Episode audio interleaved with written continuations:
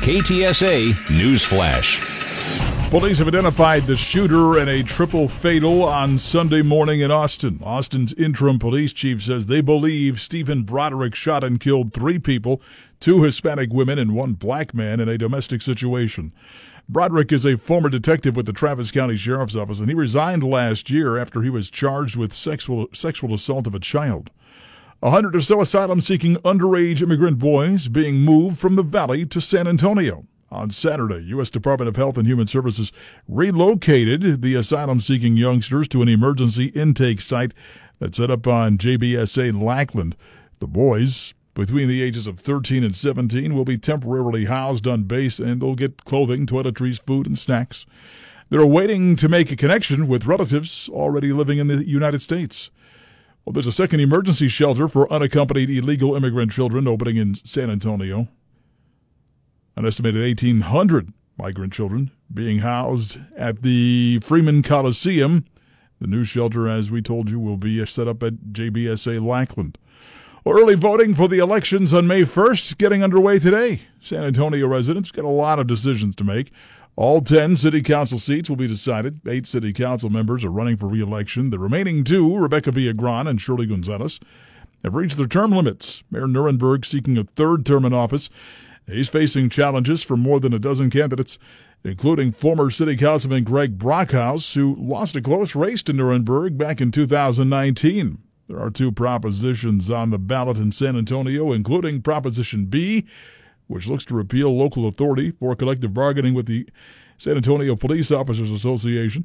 We've got a link to a sample ballot on the San Antonio news page of KTSA.com.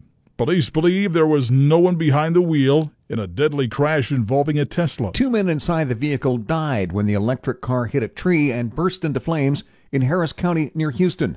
However, police say it doesn't appear that anybody was driving the car, which features an autopilot mode that's meant to function with driver supervision.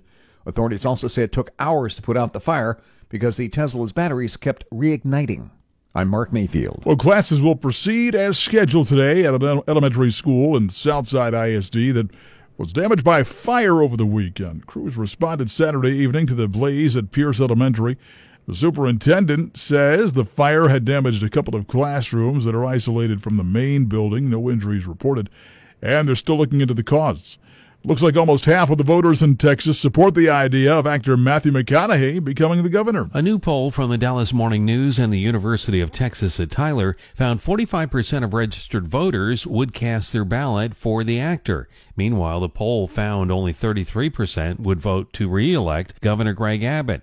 McConaughey is yet to announce a career change, but he has talked about the possibility of entering politics numerous times. I'm Dean Mucho. KTSA Sports. Well, the NBA hitting the San Antonio Spurs with a fine for violating the league's player resting policy. Well, the fine was announced after Saturday's game against the Phoenix Suns. The league says the Spurs violated the policy when the team rested three players in the same road game against the Sun. Against the Suns, the NBA fined the Spurs $25,000 for the violation.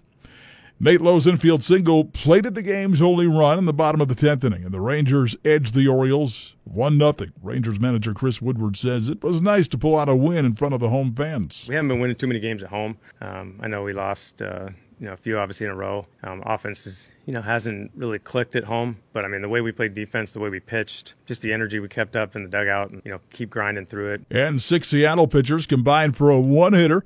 And the Mariners down the Astros 7 2 in Seattle. Astros manager Dusty Baker on missing some big hitters in the lineup. Tough to take when you only get one hit. And the one hit we got was, was lost in the sun. So, you know, we'll get some of our big boys back soon. And, uh, and you can tell that, you know, you know, it makes a difference. It makes a huge difference. KTSA AccuWeather. Mostly cloudy today with a high of 74. It'll remain mostly cloudy early tonight, then clearing late with a low of 45 in the hill country, 52 along the Riverwalk. Mostly sunny and pleasant tomorrow and warmer in the afternoon, high 84. I'm meteorologist Joe Lundberg with your KTSA Stevens Roofing AccuWeather forecast. I'm Don Morgan. Good news around the clock at News Talk 550, KTSA and FM 1071, and news anytime online at ktsa.com.